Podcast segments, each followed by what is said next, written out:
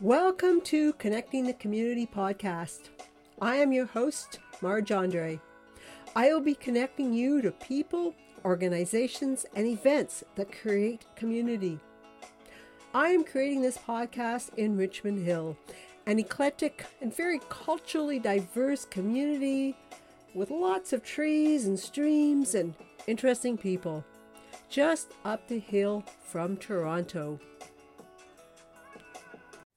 On this podcast, I'm talking to Peter Dennis about his new book, The Channeling Connection, The Process, the Beings, and the Message.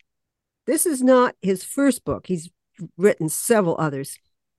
Peter is a long-time Richmond Hill resident, and I also regard him as a long-time friend. He has stood with me in the evolution of connecting the community, so I am very glad that he is on this Connecting the Community podcast. Welcome, Peter. Well, thank you, Marge. Pleasure to be here. It's always fun speaking with you. Yeah, we have good yeah. conversations. So yes, I'm looking forward to, to this conversation. Peter, can you tell us a little about yourself and lead into what has had you write this new book? Hmm. I sometimes puzzle over that myself as to what prompted me to write the book. But um, my background basically is business. Uh, I spent uh, just under forty years in uh, industry. I worked for K P M G, Pillsbury, a number of firms you never heard of. And uh, I was a human resources professional for all those years.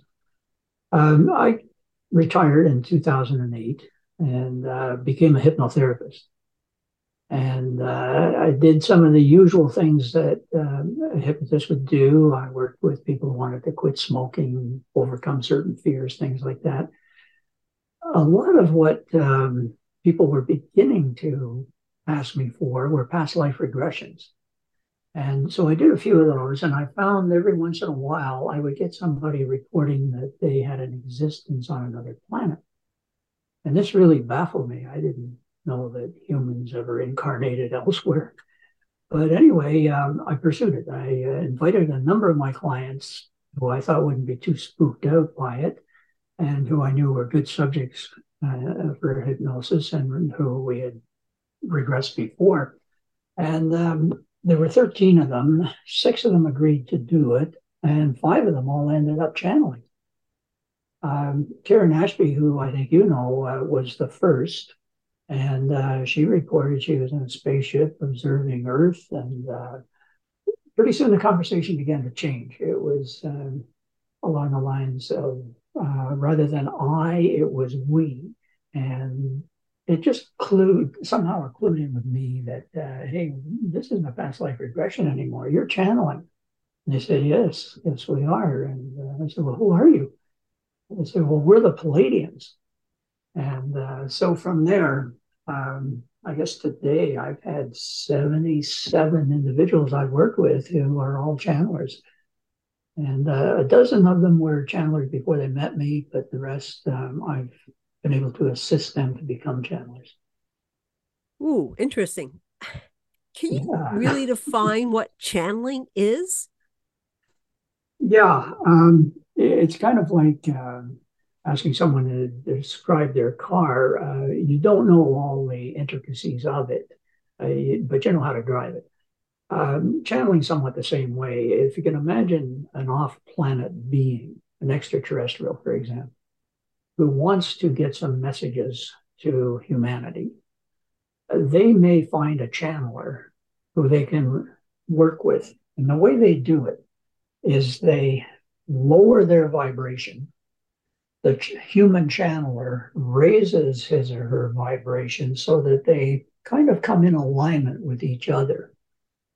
Then the being can send a telepathic message to the channeler, and the channeler brain, voice box, vocal cords, all the apparatus involved in speech will deliver that message orally. So it becomes quite fluid and fluent, such that you can actually carry on a conversation with this extraterrestrial, with the channeler just being the intermediary who kind of instantaneously flashes the message back back and forth. Hmm. Is are there common denominators for channelers? Like, how would you describe someone who's a channeler?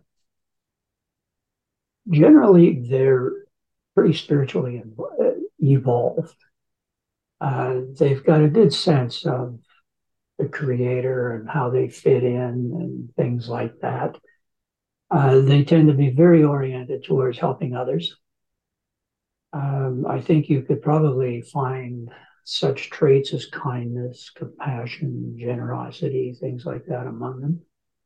Occasionally I get somebody showing up saying, I'd like to be a channeler. And when I ask why, they say, well, I think it's kind of cool. I could uh, make a lot of money as a channeler. Uh, no, that's not the kind of motivation. But there are many people who say, look, I've had a little bit of experience healing, for example. I do Reiki or Touch for Health and things like that. And I seem to be getting these nudges or messages, or I sometimes get visions or I see things.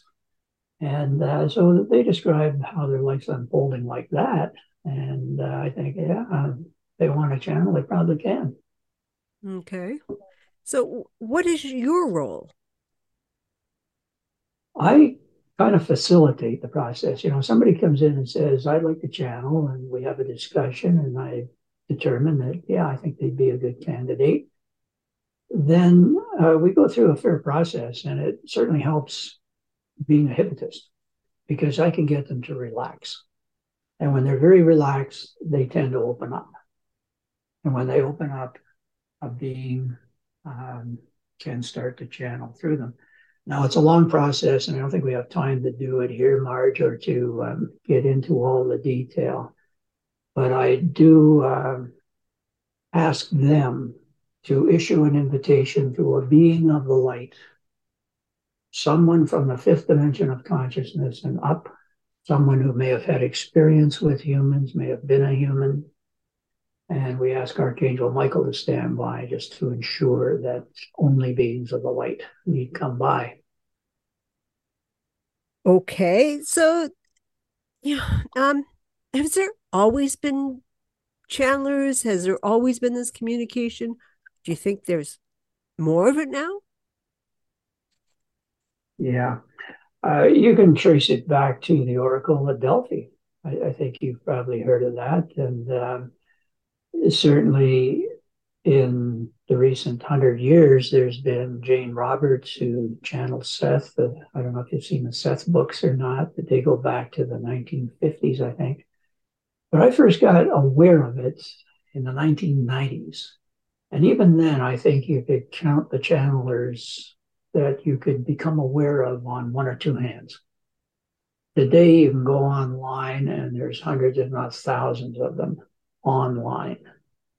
Uh, so I think there are more people channeling today.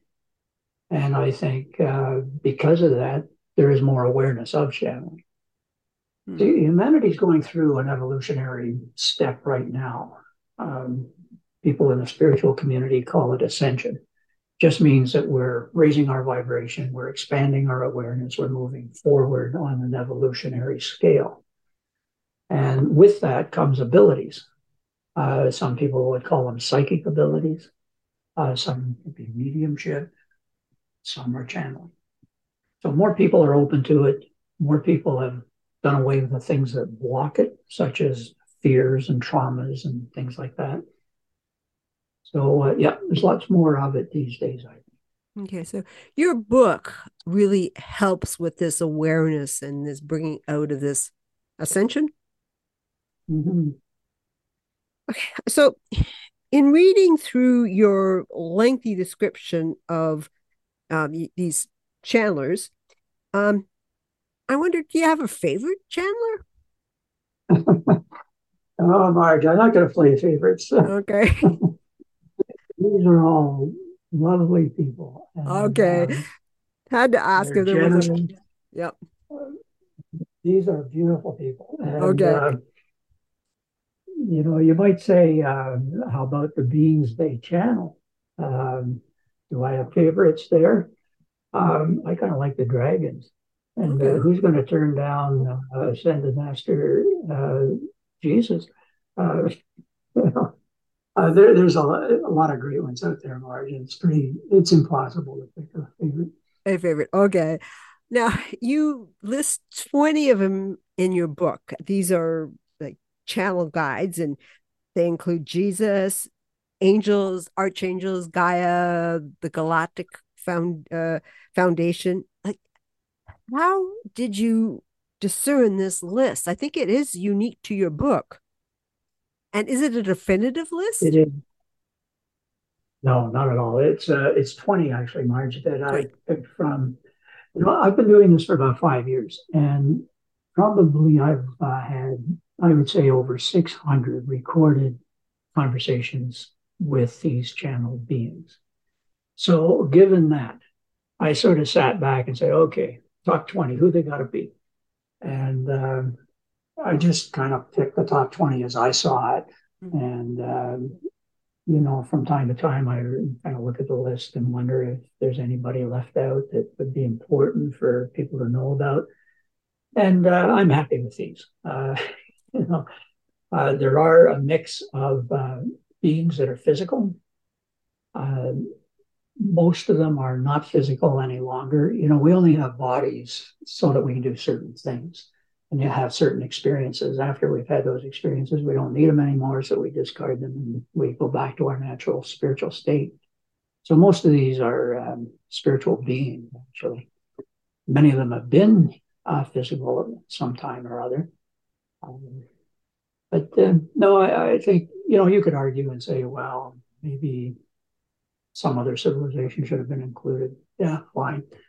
Do that in your book. This is okay. My book. Okay. So, okay. Now, you have put forth in this book some ideas that certainly challenge the norms. I felt it might be like being in the era where the general notion was, you know, the earth was flat. Many of your ideas have, you know, parallels to science fiction novels. How do you feel about my comparisons? Yeah. Well, I think that's fair. Uh, some of the things from Star Trek, for example, the communicators, um, uh, everybody's got one today. Yeah. Uh, the uh, transponders, um, we've got those in laboratories, not with people yet, but with, uh, with objects.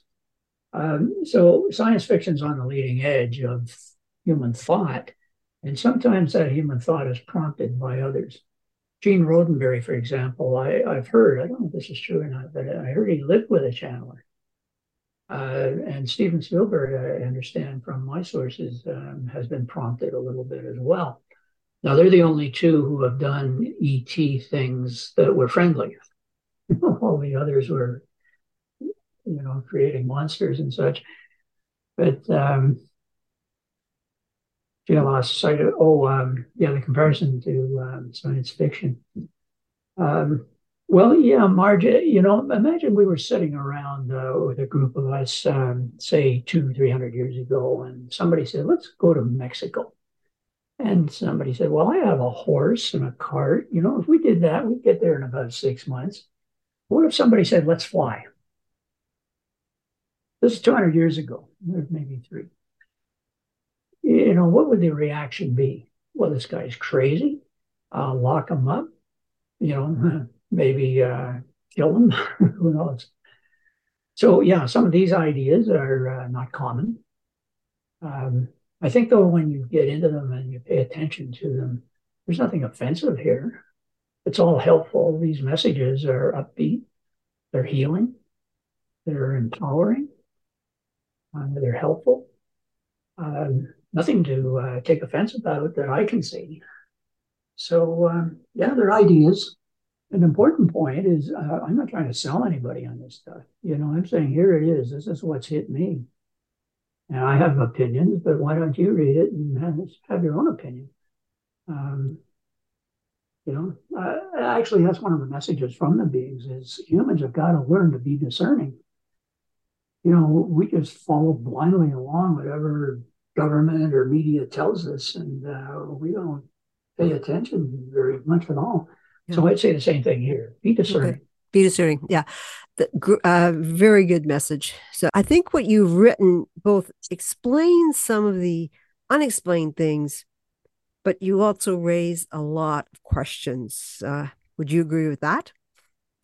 Absolutely. Uh, yeah, I've had a number of people review this book, and um, yeah, they say, "What about this? What about that?"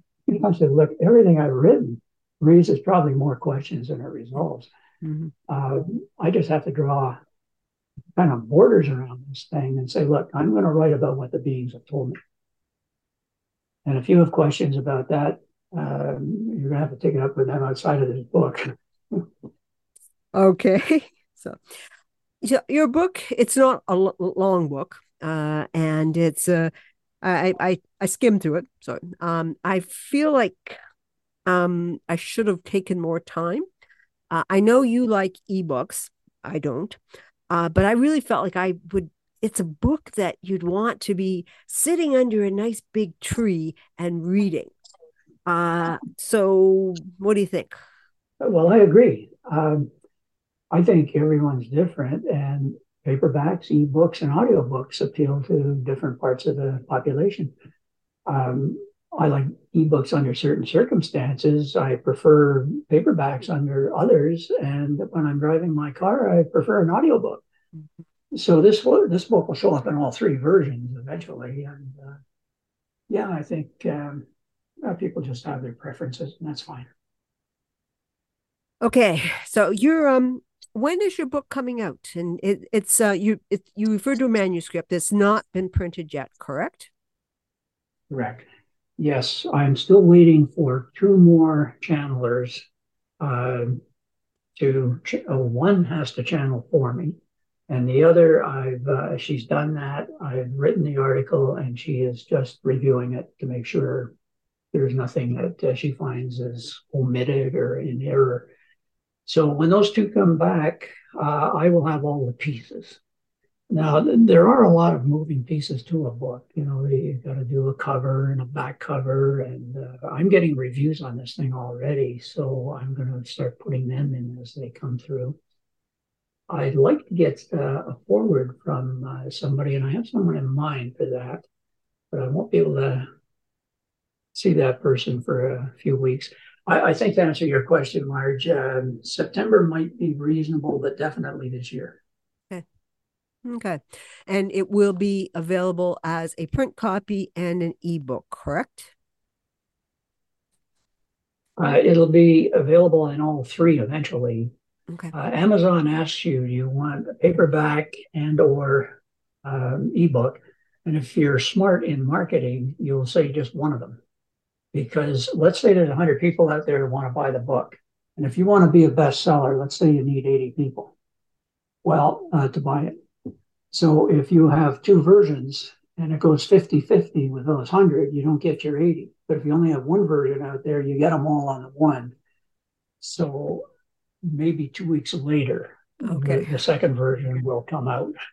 And okay. I would think as fast as I can sit down and record the thing, uh, then the audio version will be out on um, Audacity. Okay. Okay. Very, very good. That's in- quite interesting. And uh, you have written a number of other books. Is it seven other books? Uh, depends how you count them, Marge. Okay. Uh, something like that. Okay, something like that. So you've had experience in writing that. So uh, that's good. You know what the process is, uh, obviously. So that's good.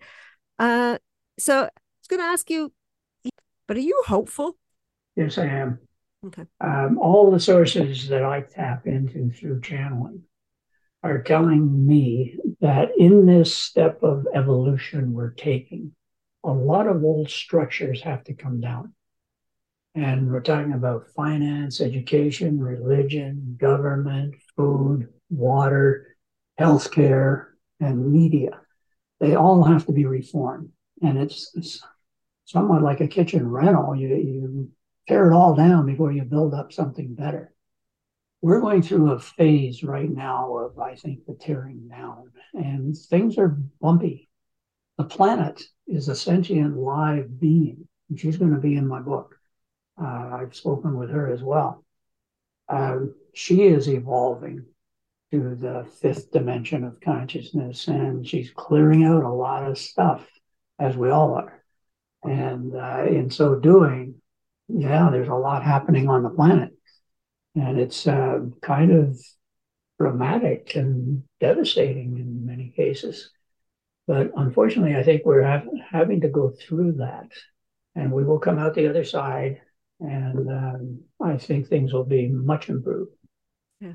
But that, as I understand it, is really the process. Okay. So anything else that you want to add about uh, what this whole book and your process? Anything else that you'd like people to know before they get the book? Well, the uh, third part of the book is the messages that the beings are delivering. And I picked ten of them. Uh, I call them the top ten. And I don't know if they're the best ten or not, but some of them clearly are. One is self-love. And I think if there is any message, um, if there was only one message, it would be humans don't love themselves enough. Jesus said when he was on earth, he was misquoted, this love thy neighbor kind of thing. He said, no, he said, love yourself, then you can love your neighbor. He said, love everything, basically, but um, you know, start with yourself.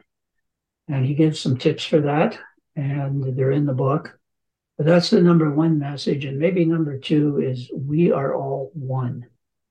We have been taught that God is separate from us, that it's over there, we're here, you're there, we're all separate. Not the case, as I understand it. We're all one. It's like there's a big bonfire, Marge, and it's throwing off sparks. Every one of those sparks has the same basic substance as the fire. Well, imagine God is the fire and you and I are the sparks.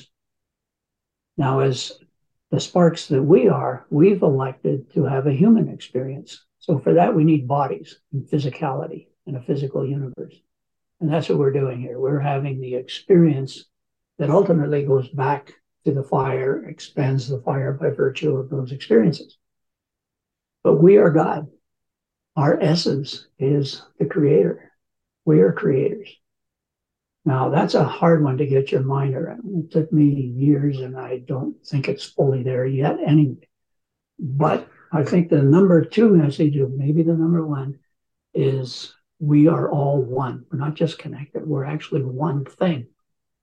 Just many aspects, all off in different directions, doing different things. Oh, uh, I will read your book again, uh, and I encourage everyone listening to also uh, read your book. It's a... Uh, some very, very good messages. Uh, I I don't um I don't like to call you older. I'm saying uh, like I, I refer to you as a c- senior citizen or an older person. I, I I think of you as wise. So uh, I your wisdom has come forth on that in the book. So I do like to end the podcast asking the same question of everyone. Name one thing that you really like about this community. Not an easy one, Marge, but um, I think the fact that it is coming together as a community is the thing. Uh, the whole planet is, actually. You look at some of these floods and fires and watch how the people are coming together to help each other. I think there is more of an attitude of service to others as opposed to the old paradigm of service to self. I see that in Richmond Hill. Our new council exemplifies that, and as do the people who are on it. And um, I think that's a global phenomenon that's happening right now, and it's part of our evolution. So I guess you could say uh, what I like about this community is it's becoming more and more of a community. I like that answer. Thank you. We're having a connected community, so uh, I, I like that. Okay. Uh, thank you, Peter, for taking the time to do this podcast. It's been very interesting and eye-opening. So thank you again. Thank you for listening. I would very much appreciate you sharing this podcast. Please tune in next week as we continue to explore the community. Consider emailing me at Marge, M A R J, at marge andre dot com. I welcome suggestions for podcast guests. Stay well, stay connected.